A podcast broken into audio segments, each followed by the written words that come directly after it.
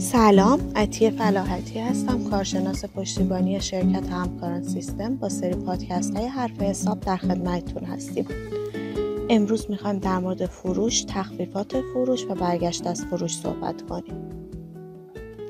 در مؤسسات بازرگانی برای ثبت معاملات مربوط به فروش کالا و محاسبه فروش خالص معمولا حسابهای زیر نگهداری میشه. حساب فروش، حساب برگشت از فروش و تخفیفات، حساب تخفیفات نقدی فروش. مؤسسات بابت هر قلم کالایی که به فروش میرسونن درآمد کسب می‌کنن. این درآمد در حساب به نام فروش و فروش کالا ثبت میشه.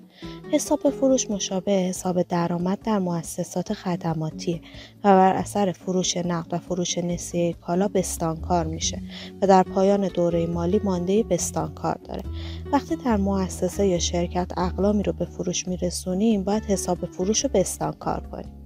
به این نکته توجه کنیم که حساب فروش در تعریف حسابداری فروش فقط برای فروش کالا مورد استفاده قرار می‌گیره.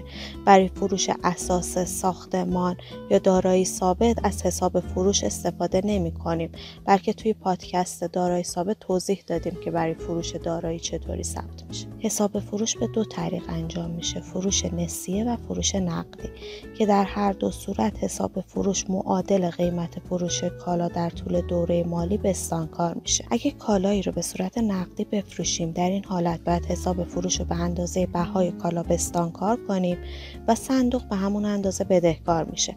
ولی در فروش نسیه این سب پیچیده تر میشه. اگه تو فروش نسیه کالا تحویل داده بشه ولی مبلغی بابت این فروش دریافت نشده باشه درآمد محسوب نمیشه. زیرا در اصول حسابداری اصل تحقق درآمد رو باید رعایت کنیم. یعنی درآمد به محض تحقق ثبت میشه. در چنین مواردی مؤسسه از خریدار بدهکار میشه و این ثبت رو به عنوان ثبت حسابهای دریافتنی مؤسسه منظور می‌کنیم. یعنی در این ثبت حساب دریافتنی مؤسسه بدهکار و حساب فروش بستانکار میشه. حالا می‌خوایم در مورد برگشت از فروش در حسابداری فروش صحبت کنیم. کالای فروخته شده ای که مشتری به هر دلیل اونو برمیگردونه و معامله مربوطه رو فسخ می‌کنه بهای اون جنس از بدهی مشتری کسر میشه یا نقدم به وی پرداخت میشه. در مواردی که عیب و نقص کالا یا اختلاف نسبت به اون جزئیه فروشنده ممکنه با اعطای تخفیف یا تعدیل قیمت خریدار از برگردوندن کالا منصرف کنه. مبلغ برگشتی بابت خرید کالا رو تو حساب برگشت از فروش ثبت می‌کنیم تخفیف در حسابداری فروش کاهش در قیمت کالای فروخته شده است که از طرف فروشنده به خریدار داده میشه تا خریدار از برگردوندن کالا منصرف بشه یا اینکه تشویق بشه به خریدن کالا. تخفیفات فروش انواع مختلفی داره. اولین نوع اون میشه تخفیف تجاری فروش که فروشنده به دلیل جلب مشتری حالا یا تغییر شغل یا تغییر فصل کارا رو به قیمت ارزونتری به فروش میرسونه که زودتر به فروش برسه. تخفیف چانه زنی به تخفیفی گفته میشه که فروشنده و خریدار با همدیگه توافق می‌کنن که یه مبلغی تخفیف داده بشه.